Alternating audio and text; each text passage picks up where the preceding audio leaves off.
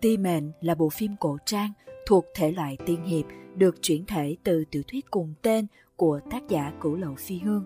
Nội dung chính kể về câu chuyện tình yêu của Ti Mệnh Tinh Quân, người phụ trách viết mệnh cách cho toàn bộ các sinh vật trên thế gian và Trường Uyên, hậu vệ duy nhất của dòng tộc Long Thần.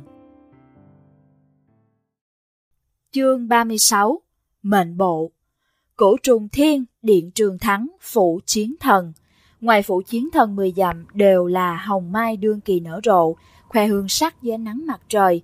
Nữ tử một thân bạch y, ể oải tựa người bên một gốc mai, rảnh rỗi lật xem từng trang mệnh cách, vừa xem vừa không khỏi liếu lưỡi. Chà, ti mệnh tinh quân, quả nhiên là một nữ nhân cay nghiệt đến cực điểm. Nhìn coi, hai kẻ ngốc nghếch yêu nhau, không thể ngờ được một người là nhập ma. Mọi chuyện sau này nhất định sẽ bi thúc đến cực điểm mà. Một ngón tay nàng kẹp sau tờ mệnh cách, đang định lật tiếp sang trang, chợt nghe phương xa có người dịu dàng kêu tên mình. Tam sinh! Tâm tư nàng lập tức bị hấp dẫn bởi tiếng gọi, ngẩng đầu lên, đúng thật là phu quân của nàng, chiến thần Mạch Khê. Tam sinh đem cuốn mệnh bộ đang xem, tùy ý ném xuống đất, đứng dậy vỗ mông đi về phía người nọ vừa đi vừa hỏi. Thiên đế tỉnh chưa chàng? Mạch Khê khẽ gật đầu.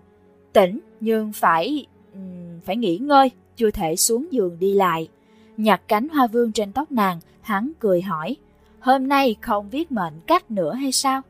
Thế rồi, nàng ta hớn hở đem những sự cố đọc được trong hôm nay sinh động kể lại cho Mạch Khê.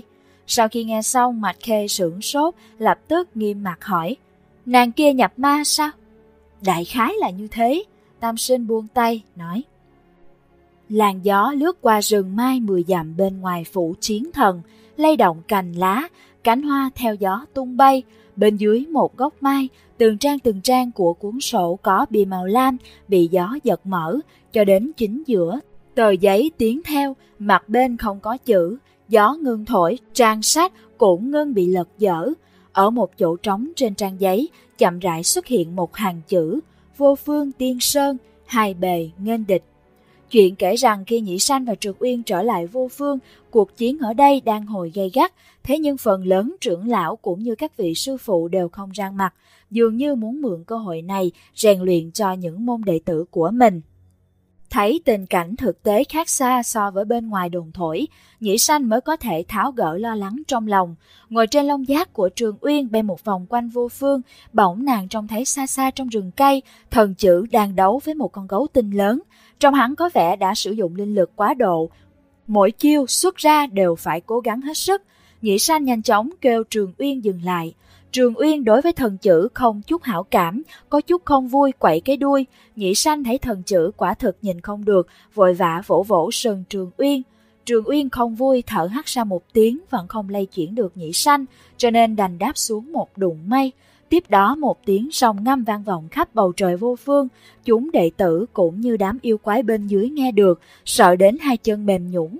Không đầy lát sao đám yêu quái lập tức bỏ chạy sạch sẽ, bị tiếng ngâm làm cho kinh hãi không chỉ đám tiểu yêu, mọi người trên vô phương đều bị chấn động. Thế nhưng khi ngẩng đầu nhìn lên trời, lại không thấy bóng rồng đâu cả. Nghĩ sanh vẫn cho rằng Trường Uyên là một người khiêm tốn, hoàn toàn không nghĩ hắn lại biết cao ngạo như vậy. Cho nên lúc trở lại sân sau, Nhĩ Sanh lập tức có ý kiến, còn chưa kịp hỏi, Trường Uyên đã đáp. Làm vậy cho nhanh, không để lỡ thời gian. Nhĩ Sanh dẫu môi, vốn muốn nói hắn vừa rồi rõ ràng là tức giận, còn chưa kịp mở miệng, cửa phòng chi nha một tiếng mở ra. Tể lên khoác áo choàng đứng bên cửa, trên dưới đánh giá Trường Uyên và Nhĩ Sanh mấy lượt, biểu cảm trên mặt vẫn lãnh đạm như cũ, song trong mắt lại không giấu được sự vui vẻ kích động. Rời khỏi vô phương mấy ngày mà Nhĩ Sanh cảm thấy như mấy trăm năm trôi qua, lúc gặp lại Tể Linh, Nhĩ Sanh không cầm lòng được nhào tới, ôm lấy Tể Linh cọ cọ hồi lâu cũng không lên tiếng. Tể lên ngày thường đối với những cử chỉ làm nũng của Nhĩ Sanh đều lạnh mặt bảo nàng bỏ ra, nhưng hôm nay bị Nhĩ Sanh ôm như vậy, Tể Linh có chút sững sờ cũng chỉ ngây ngô đưa tay vỗ nhẹ lưng Nhĩ Sanh rồi nói, trở về là tốt rồi.